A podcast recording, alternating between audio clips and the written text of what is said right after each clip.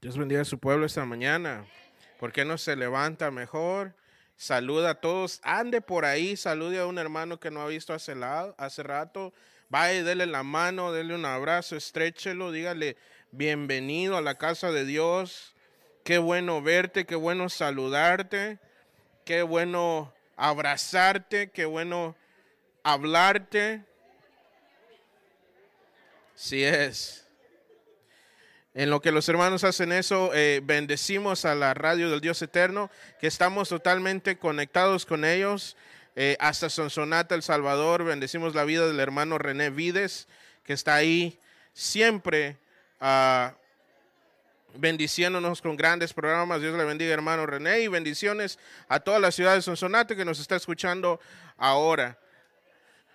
Así que tome asiento Tome asiento y vamos a prepararnos. Vamos a prepararnos para escuchar la palabra. ¿Está listo? ¿Está listo? Muy bien, vuelve, vuelva a ver al hermano que tiene al lado y dígale, abróchate el cinturón. Dígale, abróchate el cinturón. Porque Dios va a hablar a nosotros esta mañana. Así que, eh, así sentadito como está, Señor Dios, te damos gracias por este momento, te damos gracias y ponemos este momento en tus manos. Que seas tú, Señor, el que nos hable.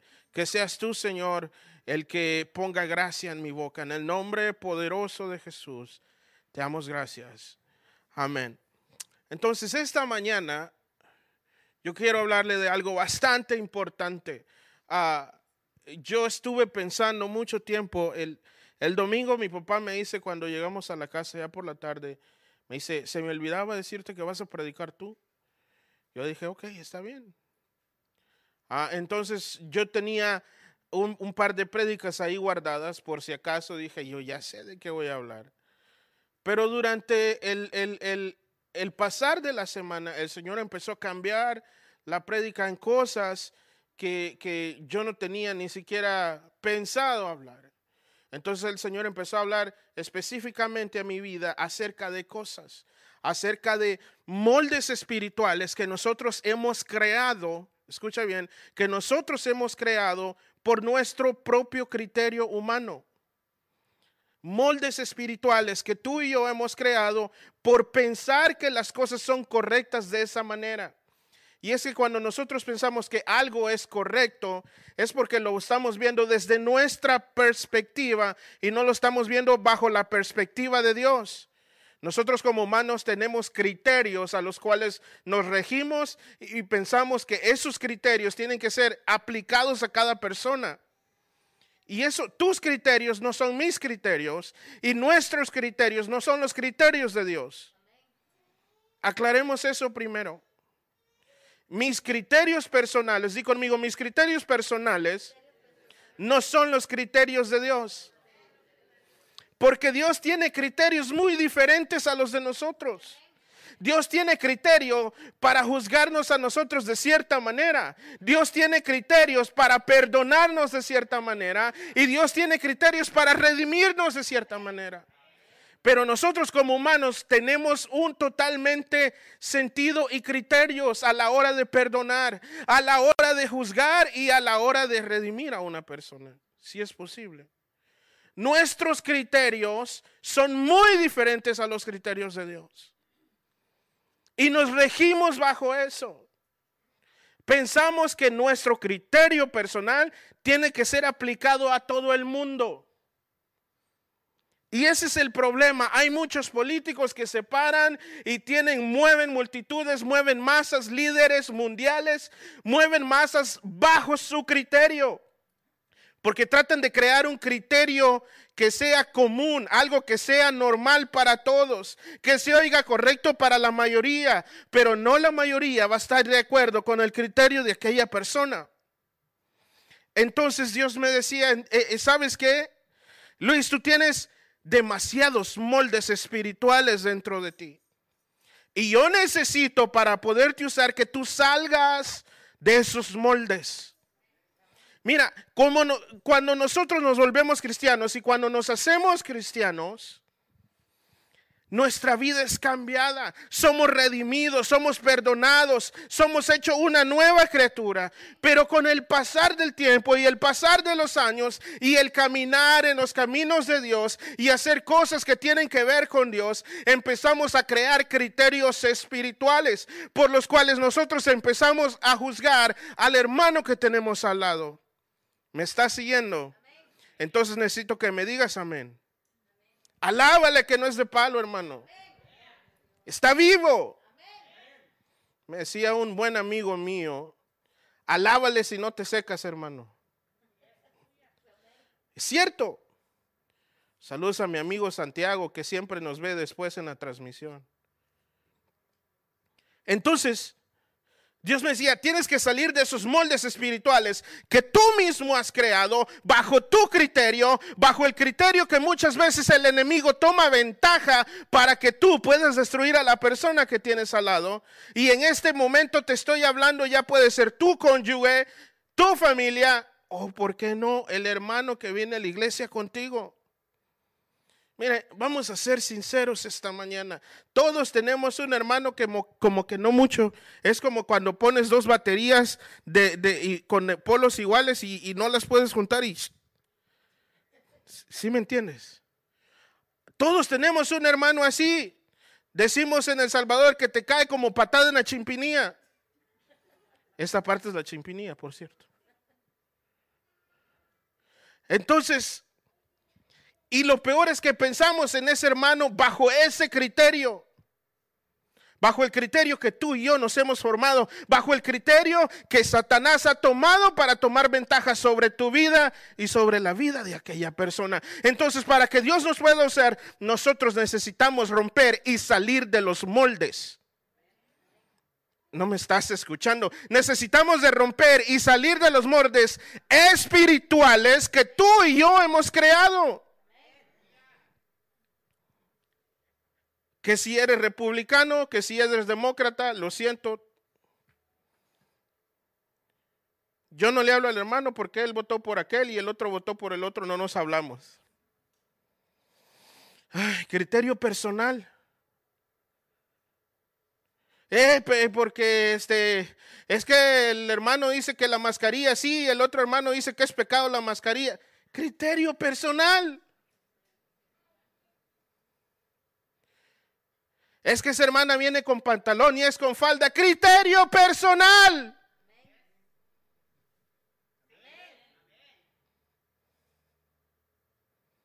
Es que cuando se entra al culto se tiene que entrar de frente y caminar de al frente de espaldas para no darle la espalda al púlpito. Criterio personal. ¿Me estás escuchando, hermano? Que si de corto de largo criterio personal. Que si pelo pintado no, criterio personal.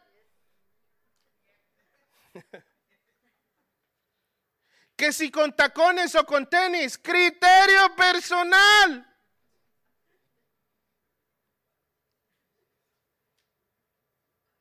Que si rock o que si rancheras, criterio personal.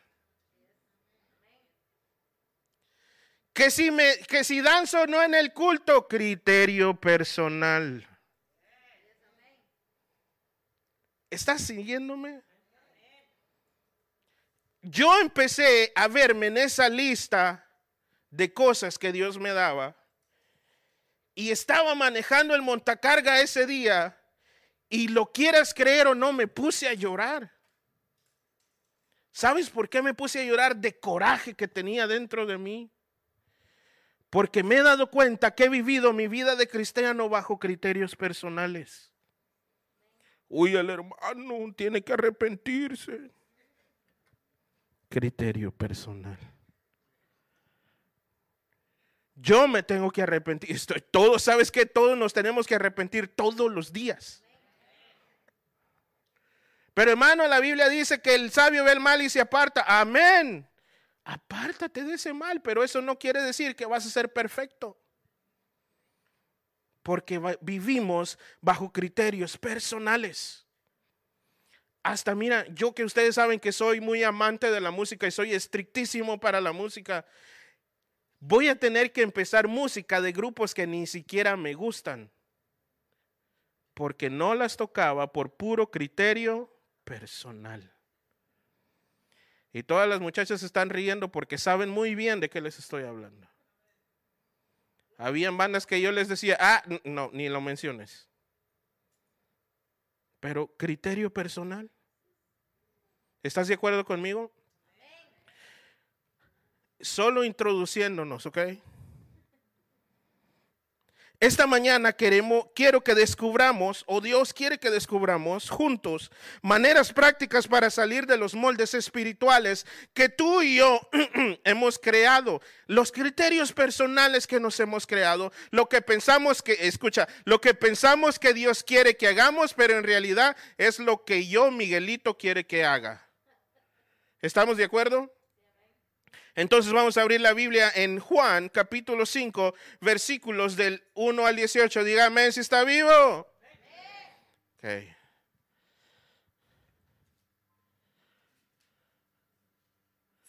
Dígame amén cuando lo tenga. Juan capítulo 5, versículos del 1 al 18. El Evangelio según San Juan. Capítulo 5, versículos 1 al 18.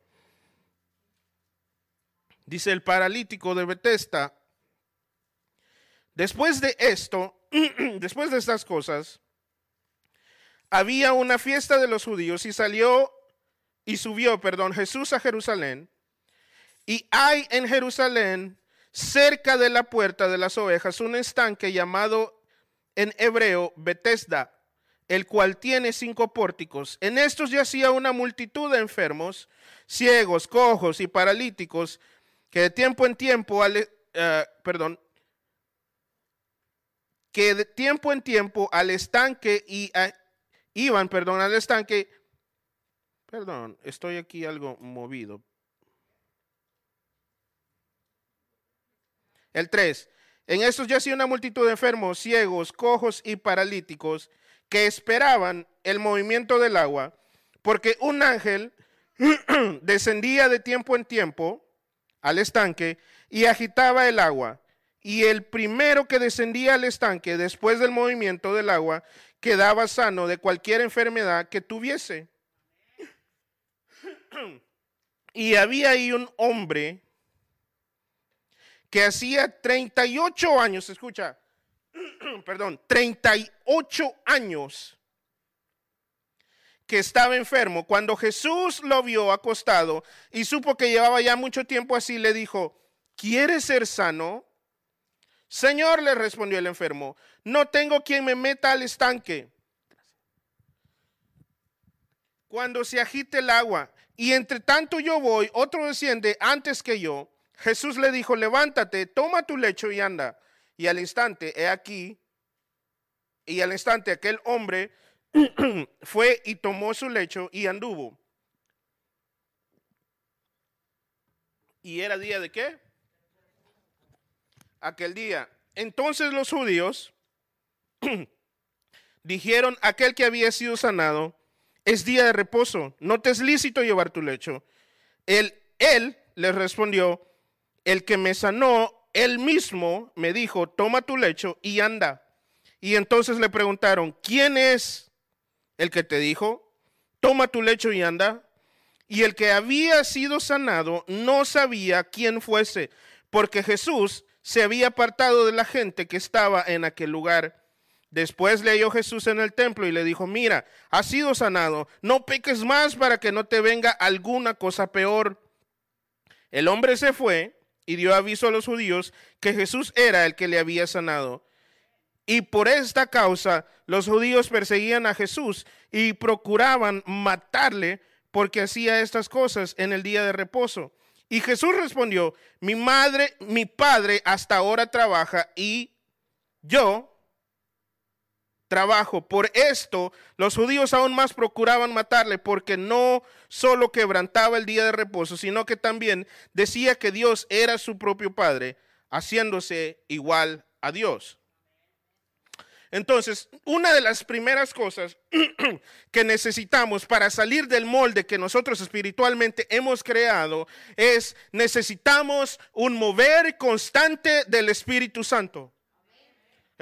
Necesitamos un mover constante del Espíritu Santo. Dijo conmigo, yo necesito un mover constante del Espíritu Santo. Necesitamos un mover constante del Espíritu Santo. Escucha esto, nosotros lastimosamente hemos encerrado, hemos encerrado el mover del Espíritu Santo en 30 minutos de, alabanzas. En esta iglesia se mueve el Espíritu, aquí se canta, aquí se... Sí, hermano, esa es una de las eh, expresiones del mover del Espíritu Santo. Pero el mover del Espíritu Santo tiene que ser constante en tu vida para que puedas salir de ese molde. El, Espíritu Santo nunca se deja de mover. Si vas aquí, Él va detrás de ti. Si vas para allá, va detrás de ti porque tiene que ser constante en tu vida. El Espíritu Santo no se cierra en 30 minutos. El mover no se cierra en 30 minutos de cantos. Y hasta subimos el video de los hermanitos allá brincando y danzando. En esta iglesia si hay fuego de Dios. Pero cuando se terminaron los 30 minutos, en esta iglesia ya no hay fuego de Dios. Y entonces, ¿me está siguiendo?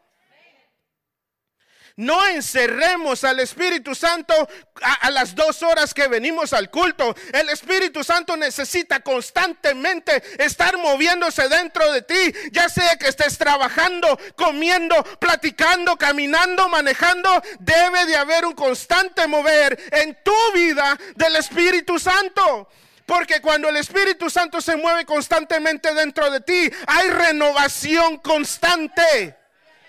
Una computadora necesita actualizarse cada cierto tiempo para poder procesar ciertas cosas que antes no procesaba.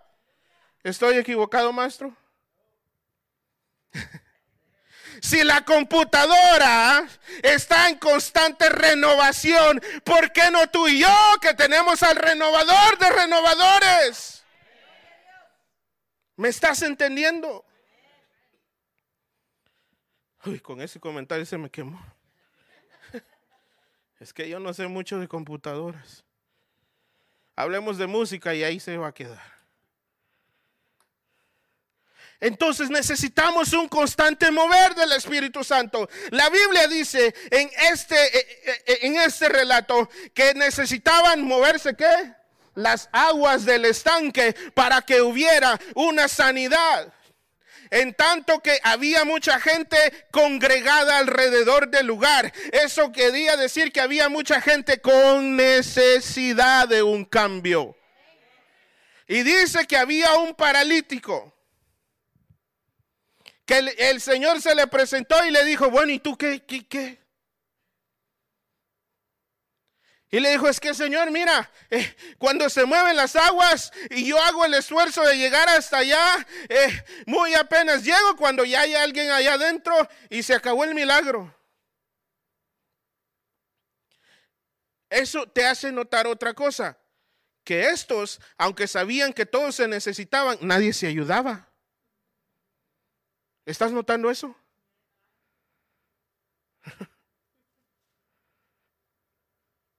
Entonces, en tanto que uno, yo bajo, uno ya está dentro, Señor. ¿Tú crees que Jesús, por, por pura casualidad, pasó por ahí? Él sabía lo que estaba sucediendo. Es más, me imagino que cuando llegó al estanque y el ángel descendió, el ángel le ha de haber dicho, Señor, con su permiso, y el Señor le ha haber dicho, arre Lulu. Y ha de haber movido las aguas ¿Alguien fue sano? Pero el Señor le pregunta a este, específicamente a este, eh, eh, ¿qué sucede? O sea, ¿qué, te pasa? ¿Por qué no? Si eres paralítico, ayúdeme, un paralítico es al que no se le mueven las piernas, ¿verdad? Un cuadrapléjico es el que no se mueve para nada, ¿verdad? Amén, te puedes arrastrar con los brazos de perdida, amigo. Por eso el, Señor le pregunta, ¿qué, ¿qué pasó?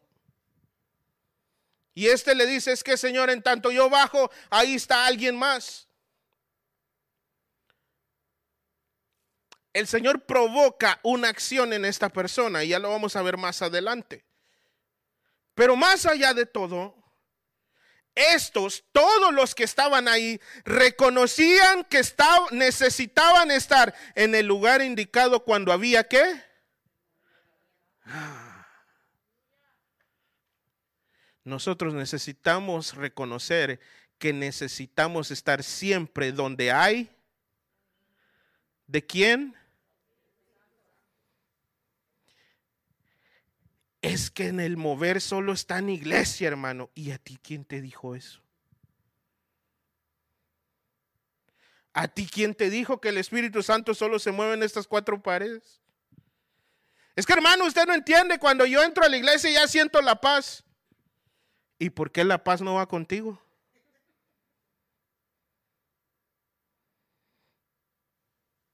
Es que solo aquí hay paz, hermano. Ya cuando salgo de esa, de, esa puerta para allá, todo el mundo me, ve feo, todo el mundo nadie me habla, todo el mundo me, nadie me quiere. ¿Y cómo es el gusanito si quiere? No es así. Es porque piensas que el mover del Espíritu Santo solo está aquí, cuando el mover del Espíritu Santo también está en tu carro también está en tu casa, también está en tu trabajo y también está hasta en el baño. Han habido repetidas ocasiones que yo me he estado bañando y a mí no me gusta cantar cuando yo me estoy bañando. Ese es mi momento de quietud y de silencio. No me gusta que me molesten cuando me estoy bañando. Veo que hay gente que empieza a... La, la, la. No, por favor, no. Sean normales. Entonces, han habido muchas veces que me estoy bañando y entonces empiezan a rodar lágrimas por mi, uh, mis ojos, porque ahí es ahí donde el Espíritu dice, soy yo el que te escogí, soy yo el que te puse donde estás, no te preguntes. ¿Para dónde vas ni de dónde vienes? Pregúntate qué es lo que quiero que tú hagas. Y no sé por qué estoy diciendo esto, pero siento en mi corazón que hay una persona que necesita saber que es Él el que te trajo a este lugar. No te preguntes para dónde vas, de dónde vienes, ni qué estás haciendo, porque Él te lo va a revelar en un minuto.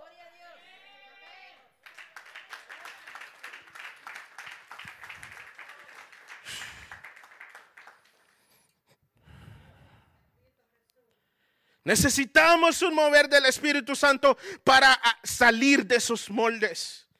Para entender que nuestro criterio no es suficiente. Para entender que nuestro criterio está equivocado. Porque de 20 cosas que nosotros decimos, 19 están equivocadas y una correcta. ¿Estás de acuerdo conmigo? ¿Tenemos tiempo todavía para allá? ¿Cuánto más? No sé.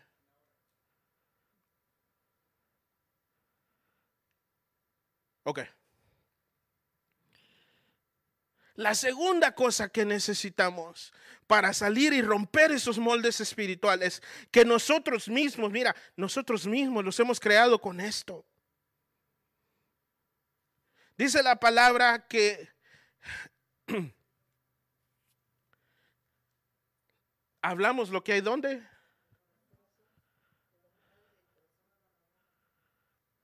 De la abundancia del corazón habla la boca. O sea, dentro de nosotros hay cosas que necesitan ser transformadas y sanadas. ¿Y cómo van a ser sanadas? Bajo el mover del Espíritu Santo. ¿Estás de acuerdo conmigo? Busquemos constantemente el mover. Entonces, la segunda cosa es que necesitamos una palabra de Dios. Necesitamos una palabra que viene de parte de Dios para romper los moldes. Vámonos al versículo 6. En el versículo 6 Dice, cuando Jesús lo vio acostado y supo que llevaba ya mucho tiempo así, le dijo, ¿quieres ser sano? El 7 dice, Señor, Señor le respondió el enfermo, no tengo quien me meta al estanque cuando se agite el agua. Y entre tanto que yo voy, otro desciende antes que yo. Jesús le dijo, levántate, toma tu lecho y Dios, eh, eh, Jesús hace dos cosas aquí. Uno le pregunta algo que es obvio. Y yo me preguntaba, pero Señor, ¿por qué le preguntaste a este que si querías? obviamente el hombre quería ser sano. Señor, ¿por qué le preguntaste y por qué le preguntaste? ¿Sabes por qué Jesús le preguntó? Porque muchas veces nosotros tenemos nuestra propia necesidad frente a nosotros y tenemos la solución en las narices y aún así no la tomamos.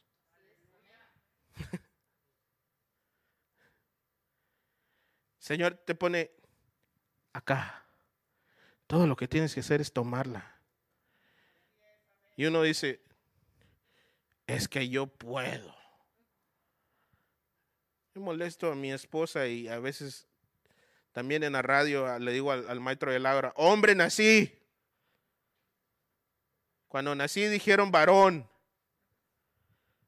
Pero es, un decir. Entonces nosotros decimos, no, no, no, yo solo puedo. Yo solo me metí en esto, yo solo puedo. Muchas veces tenemos que decir, Señor, yo me metí en esto, perdón, pero no puedo. A veces el Señor nos pone la, respuesta de la circunstancia en nuestras manos y nosotros no las tomamos. Entonces Jesús mismo le dice, oye, ¿quieres ser sano? Y empieza que él a rezarle y le dice, sí, Señor, es que, mira, en tanto que yo bajo, el Señor solo le preguntó si quería ser sano, no le preguntó la situación que estaba viviendo. Era una respuesta de sí o no, simple y sencillo. Pero aquel le empieza a decir un montón de cosas, como siempre nosotros, tratando de justificarse. Nosotros muchas veces tratamos de justificar el molde en el que nos hemos metido porque es nuestro propio criterio y nosotros no podemos ir con contra nuestro propio criterio. ¿Me está siguiendo? Oh, no, porque es la palabra de don fulano y doña fulana y no se tiene que, que ser cuestionada. ¿Estás conmigo? El ir con nuestro propio criterio es algo para nuestra cultura, es algo así como que una señal de debilidad una señal de que te falta mucho, madura. Yo pienso, y es una, también es una señal de, de, orgullo, de altanería. En vez de que nosotros reconozcamos que necesitamos de Dios, empezamos a poner excusas para nosotros poder defender la situación en la que estamos, en la que nosotros mismos nos hemos metido. Y Dios ya no quiere escucharte estarte eh, discutiendo con Él porque Él ya sabe en lo que te metiste. Él precisamente te dijo que no te metieras y aún así te metiste. Entonces el Señor quiere escuchar, ¿quieres mi ayuda? Sí o no. ¿Estás de acuerdo conmigo? Entonces, este le, bueno, este le termina diciendo que sí, el Señor hace algo después y le dice, levántate, toma tu lecho y anda. Levántate, toma tu lecho y anda. El Señor le concede el milagro que éste estaba buscando. Más adelante, si tú lees, el Señor se lo vuelve a encontrar y le dice, mira, este, ya no peques más para que algo peor no te vaya a venir. Eso significa que después de que este anduvo, ha de haber, me imagino yo que ha de haber andado haciendo algunas cosas. Me imagino yo. Porque le dice, mira, ya no peques más, hombre, si no te va a pasar algo peor. ¿Cuántas veces nos han dicho, mire hermano, ya no haga eso, le va a pasar algo? Hoy que veníamos en, en, el carro con mi esposa, veníamos platicando bien a gusto y tenían cerrado el 635. Y ay, Dios mío, y ya esa construcción a mí me tiene de nervios, de verdad. Entonces lo habían cerrado y nos estaban sacando a todos por una calle.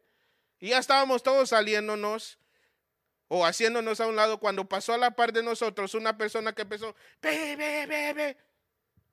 Y yo lo vuelvo a ver así y se empieza a reír y a hacer, eh. Y me dice mi esposa, ¿lo conoces? Y le digo, no, yo no sé quién es ese. Y yo, ok, seguí. Y allá iba, quién sabe, riéndose, pitando y todo. Y dije yo, pero esta persona, ¿qué le pasa? Y nos quedamos así como que, ¿y este qué? ¿Qué tomó? ¿Qué comió?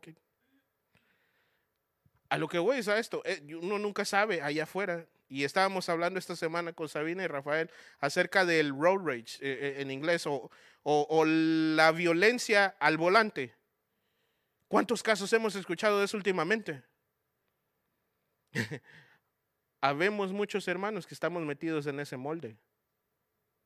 Y te digo, habemos porque yo he sido uno de que muchas veces le meto el freno al carro porque me traen bien apretado, le meto el freno y digo, deténtenme. Y ya y se hacen para atrás. una vez mi esposa me dijo, hey, ya, si quieres morir, muérete tú, yo no. Sí, ¿cuántos nos... Levante la mano, hermano, por favor, yo sí. Sí. O también me ha tocado peor, ah, yo me le... ¿Cómo no? Y siempre me voy quejando con mi esposa y le digo, es que cuando yo llegué a Dallas no era así. Hace unos cinco minutos hizo así porque se hizo así. Yo me acuerdo que cuando yo vine la gente decía, paz. Ahora no, quítate. Pero es el molde en el que yo estoy metido, que yo mismo he creado con mi mente y con mis actitudes, porque mi criterio me dice que esa persona está mal. ¿Qué tal si esa persona trae algo que yo no sé? Viene cargado con algo que yo no entiendo. Entonces pasa situaciones así. Si nosotros queremos salir de esos moldes, necesitamos una palabra constante de Dios. Y para tener una palabra constante de Dios, necesitamos venir a la iglesia buscar de Dios constantemente. Por eso los miércoles es importante que vengamos, porque es cuando el Señor habla en nuestras vidas, somos educados de cierta manera. Pero hoy no voy a ir porque hoy es miércoles. Los miércoles solo van los hermanos que dice el maestro, yo ya puedo, ellos no pueden.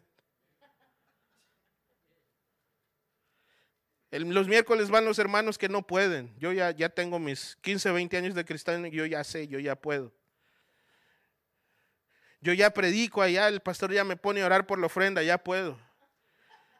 Yo ya recojo la ofrenda, ya puedo. Yo ya canto, ya puedo. Y cuando viene la dificultad, no, no podía, Señor.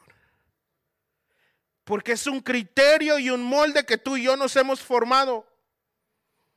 Pero cuando nosotros buscamos constantemente la palabra de Dios, esas cosas van cambiando dentro de nuestra vida, porque una palabra que viene de Dios cambia totalmente no solo la atmósfera, sino el caminar de tu vida. Esta persona cambió su vida por completo con una sola pregunta. Porque Él conoció al que nosotros conoceremos un día, al que vamos a ver cara a cara y le vamos a decir, eres hermoso, eres precioso. Y también le voy a decir, pero ¿por qué pusiste a la hermana desafinada en mi iglesia?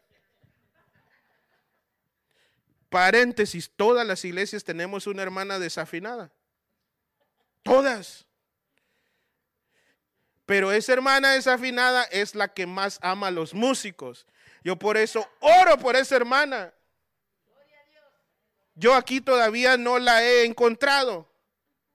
Pero cuando la encuentre, le voy a decir, hermana, la amo. y la voy a abrazar. Porque esa hermana es la que más ora y batalla por los músicos. ¿Estás, ¿estás siguiéndome? Es un paréntesis nomás. Eso, eso es otra prédica, es otra plática.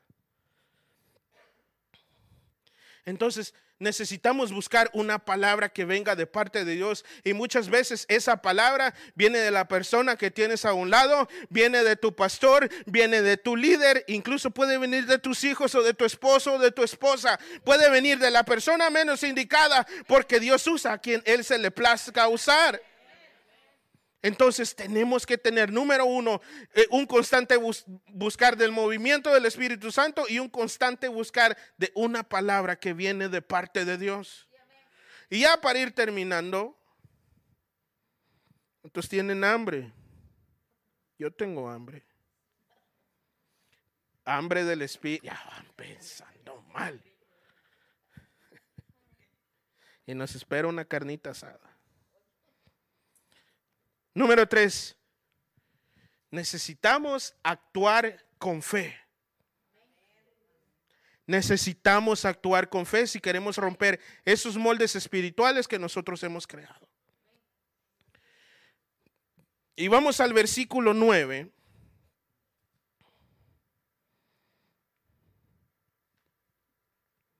Dice, y al instante aquel hombre fue sanado. ¿Y qué hizo? Tomó su lecho y qué? Mira, yo quiero preguntarle algo. ¿El Señor le hizo una operación a este hombre, sí o no? Especifica la Biblia, especifica la Biblia si el Señor le puso una mano encima, sí o no. ¿Cómo? ¿Especifica la Biblia si el Señor lo cargó, lo chineó y lo metió al agua, sí o no? ¿Especifica la Biblia si el Señor le hizo un masaje terapéutico, sí o no? ¿Especifica la Biblia si el Señor le, le, dio un masaje en la espalda para alinearle la columna, sí o no? ¿Especifica la Biblia si le hizo un trasplante de médula, sí o no? ¿Especifica algo la Biblia? Solo dice que qué? Porque el Señor solo le habló y fue por fe. El Señor le dijo, toma tu lecho y qué. Pero eso creó la siguiente acción, que el hombre lo hizo. ¿Qué tal si este le hubiera dicho, pero Señor, han sido 38 años y no me puedo levantar, ayúdame? Ya no se hubiera efectuado el milagro. Entonces, esto me lleva a la siguiente pregunta. ¿Por qué tú y yo hacemos eso?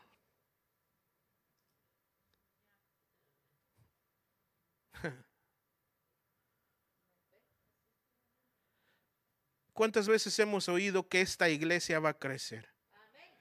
¿Cuántas veces hemos oído que esta iglesia va a crecer?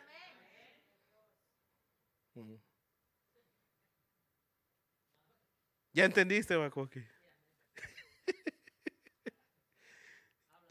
Levante la mano el que entendió lo que estoy diciendo. Entonces, ¿por qué le estamos preguntando al Señor, pero Señor, ¿cuándo vas a traer las almas? ¿Quién ha preguntado? Yo voy a levantar yo primero la mano porque yo soy el que le pregunta, Señor, ¿y cuándo las almas que prometiste? Levanta la mano si has preguntado eso. ¿Cuántas veces hemos escuchado la gloria venidera de esta casa será más grande que, que, que la anterior? ¿Cuántas veces hemos escuchado eso? Yo compartía eso con Rafa y, Sabina en estos días y les decía, el hecho que esa palabra sea dicha sobre mis padres no significa que se va a cumplir con ellos aquí. Y se quedaron así como que, grosero. Es que la palabra ha sido sobre esta casa. La palabra que se ha sido puesta sobre mis padres ya se cumplió. Y faltan por cumplirse. Y cuando Dios permite y promete algo, Él lo cumple. Entonces, ¿por qué nos estamos preguntando, Señor, ¿y por qué la guerra entre Rusia y Ucrania? Señor, ¿y por qué tanta maldad? Señor, ¿y por qué el alza de la gasolina? ¿Por qué nos preguntamos esas cosas? Señor, ¿y por qué ahora eh, la gente se está volviendo eh, loca por todos lados. El mundo está al revés. No me voy a parar aquí a gritarte como muchos predicadores te gritan, iglesia despierta, levántate. No te voy a decir eso porque somos tú y yo los que tenemos que accionar. En fe, somos tú y yo la iglesia. Me voy a parar a decirte, iglesia, levántate con fuego. Está bien, pero eso es para animarte. Pero somos tú y yo los que tenemos que provocar el cambio de parte de una palabra que viene de Dios y con fe como lo hizo este hombre. Estamos preocupados porque ahora en la mañana escuchaba que el hombre decía en el reportaje, eh, está peligroso porque Rusia va a empezar a usar armas químicas y Dios me guarde con eso porque vamos a empezar la tercera guerra mundial, puede ser hasta esta semana. ¿Y por qué te preocupa? ¿Leíste por casualidad el Apocalipsis o el libro de Daniel? ¿Sabe por qué nos preocupamos? Porque no leemos, porque no nos informamos, porque no tenemos un tiempo para escudriñar la palabra. Yo por eso bendigo al hermano Roberto, porque cada vez que él viene y predica, empieza a darme una cátedra de cómo se ocupan los versículos bíblicos, de cuánto este hombre dedica en el estudio de la palabra. Así deberíamos de ser todos. Es una cátedra, hermano. Y Dios pone esas personas delante de nosotros para que nosotros aprendamos. Pero de las cosas buenas no aprendemos. Yo no aprendo de las cosas buenas, me gustan las malas. Ese soy yo, no sé usted. Estamos tan preocupados por la mentada guerra que, ay no, es que Biden nos va a acabar. Hermanos, son eventos proféticos aunque hubiera quedado el que tú hubieses querido, el evento profético se tiene que cumplir. No importa quién quede, no importa quién gane el evento profético se va a cumplir de acorde a como está escrito. Estamos en los últimos tiempos. Cristo viene pronto, Cristo viene pronto y Cristo viene pronto. El mundo está pidiendo un líder mundial. Estás hablando que están pidiendo que el anticristo se levante ya. Y nosotros seguimos cómodos peleando porque tu criterio y mi criterio no son los mismos.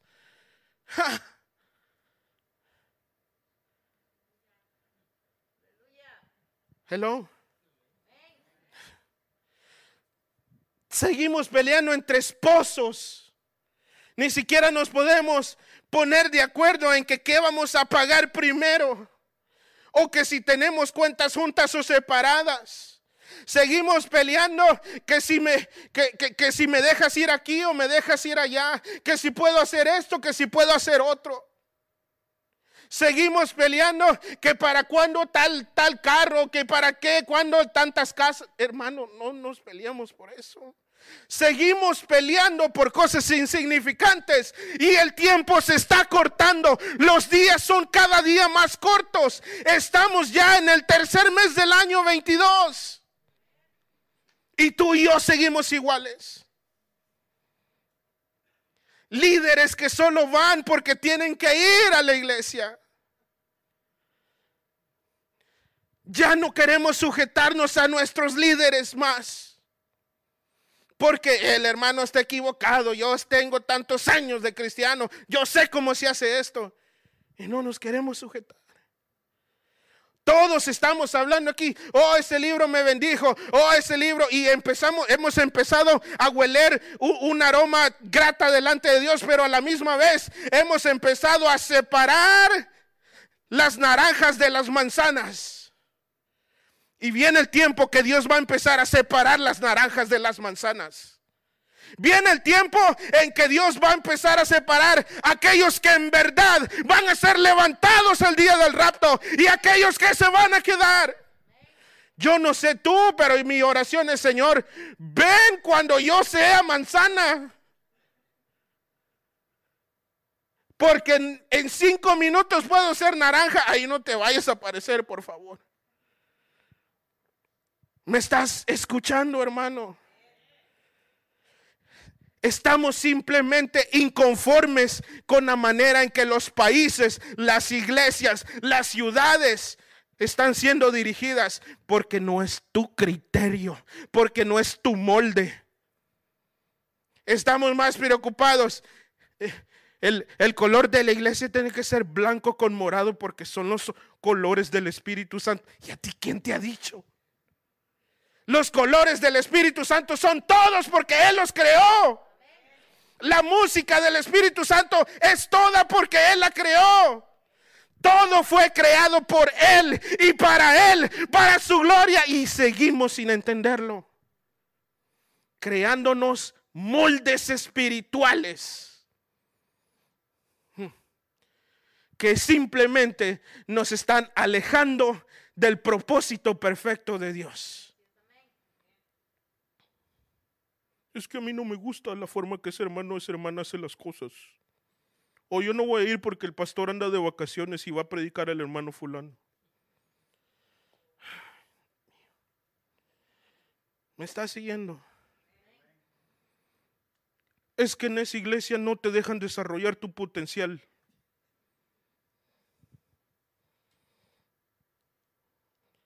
Es que en esa iglesia se ponen mascarilla, entonces ¿a dónde está la fe?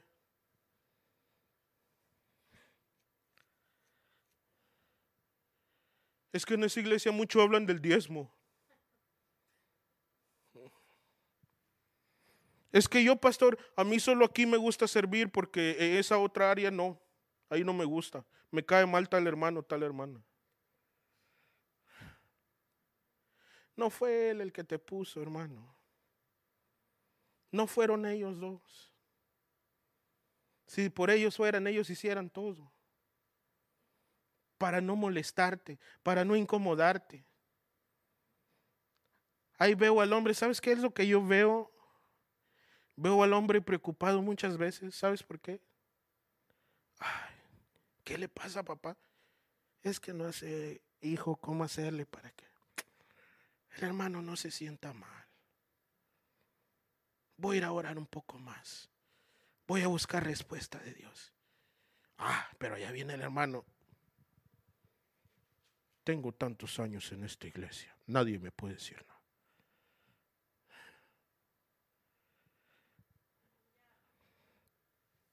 Ese es un criterio personal tuyo. Es un molde que tú creaste. No significa que ese sea el molde del Espíritu Santo. Hermano, Cristo viene pronto. Ya no se predica eso de los púlpitos. A, mí me gusta que el hermano David predique. Porque cada vez que el hermano David, David predica, él dice, iglesia, Cristo viene pronto. Cristo está a la puerta. Yo me acuerdo en aquellos tiempos donde empezamos a ser cristianos, las campañas se llenaban, las almas se, abarrotaban los púlpitos, donde el predicador simplemente se paraba por una hora entera diciendo, arrepiéntete, que Cristo viene pronto. Cristo viene pronto. Y ahora cuando vas y le predicas eso a una iglesia de 15 años como esta bendita iglesia y le dices, Cristo viene pronto, es que al hermano le falta estudiar teología, le falta esto. Pero la realidad es que Cristo viene pronto. Dios bendiga la teología, Dios bendiga todos los conocimientos, pero Cristo viene pronto. Y puede ser en este instante, puede ser mañana, puede ser el otro año, pueden ser en los siguientes 20 años. Puede ser esta tarde, puede ser en la madrugada, en la noche. Cristo viene pronto. Y nosotros como músicos estamos más preocupados en que si podemos hacer un do, sostenido aumentado 7, añadido 9 o algo así. Ni sabe de lo que le dije, pero yo sé de lo que estoy hablando. Estamos más preocupados que si tocamos jazz o si tocamos tunga tunga en la iglesia O si le tocamos una cumbia a la hermanita que le pica el pie cada vez que está. Dios bendiga a la hermana que le pica el pie cuando tocamos cumbia. También a los hermanos que hacen zumba cuando estamos. Siga la página, se llama Memes Cristianos. en serio. Hermano, salgamos de ese molde espiritual en el que tú y yo nos hemos metido. Mira, empecemos a decir qué es lo que estoy haciendo mal. ¿Qué es lo que en mi mente y en mi corazón no está correcto? Porque te aseguro que el 90% de las cosas que tú crees que están mal con el mundo están mal contigo. No es el mundo el problema, somos tú y yo. Señor, te damos gracias por tu palabra, por tu bendición. Señor, rompe los moldes que están tomando posesión de tu pueblo ahora. Señor, tú vienes pronto y vienes por una iglesia sin mancha, y sin arruga. Perdona nuestras actitudes, nuestros pensamientos, nuestros sentimientos.